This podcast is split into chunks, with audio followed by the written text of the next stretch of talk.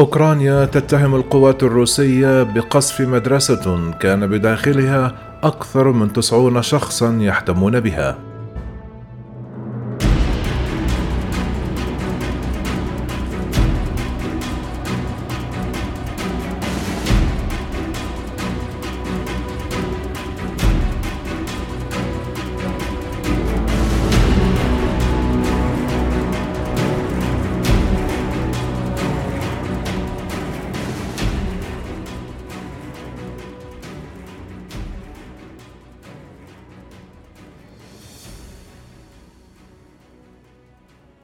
قال حاكم الإقليم يوم الأحد أنه يخشى مقتل ما يصل إلى ستون شخصا في القصف الروسي لمدرسة في قرية في منطقة لوهانسك بشرق أوكرانيا.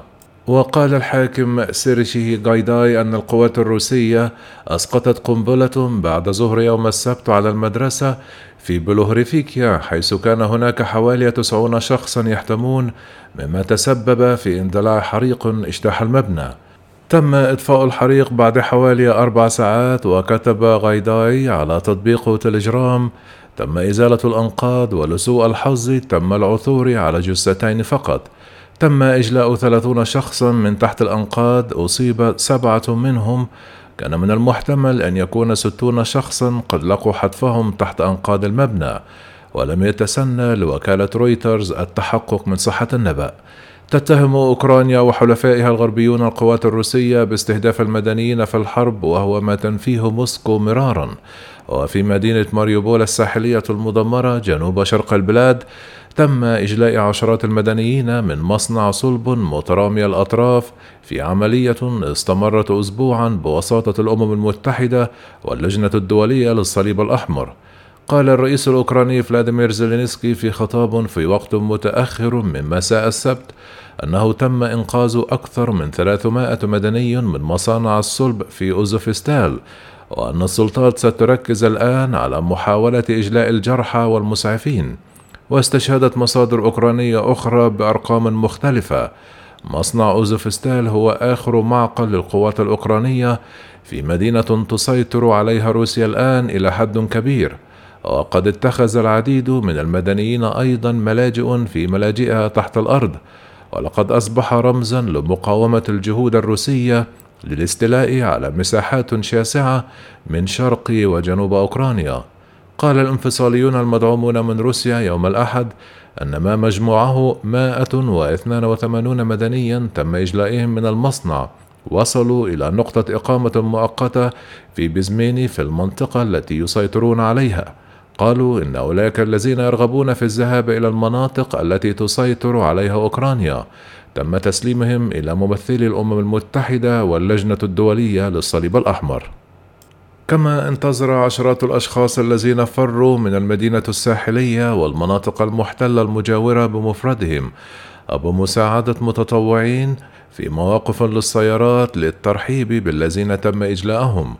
قالت معلمة التاريخ فيكتوريا أندريفيا البالغة من العمر 46 عاما والتي قالت أنها وصلت للتو بعد مغادرة منزلها الذي تعرض للقصف في ماريوبول مع أسرتها في منتصف إبريل. لا يزال هناك الكثير من الأشخاص في ماريوبول يريدون المغادرة لكنهم لا يستطيعون.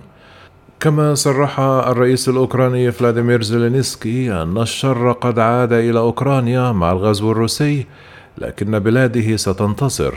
وصف الرئيس الروسي فلاديمير بوتين الغزو الذي شنه يوم الرابع والعشرون بأنه عملية عسكرية خاصة لنزع سلاح أوكرانيا وتخليصها من القومية المعادية لروسيا التي أثارها الغرب.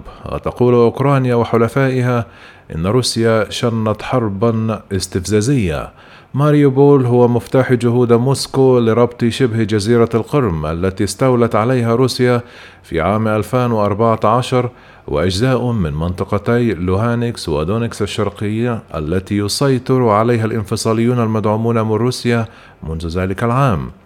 أرسل بوتين رسائل يوم النصر إلى القادة الانفصاليين في لوهانسك ودونيتسك قائلا إن روسيا تقاتل معهم جنبا إلى جنب.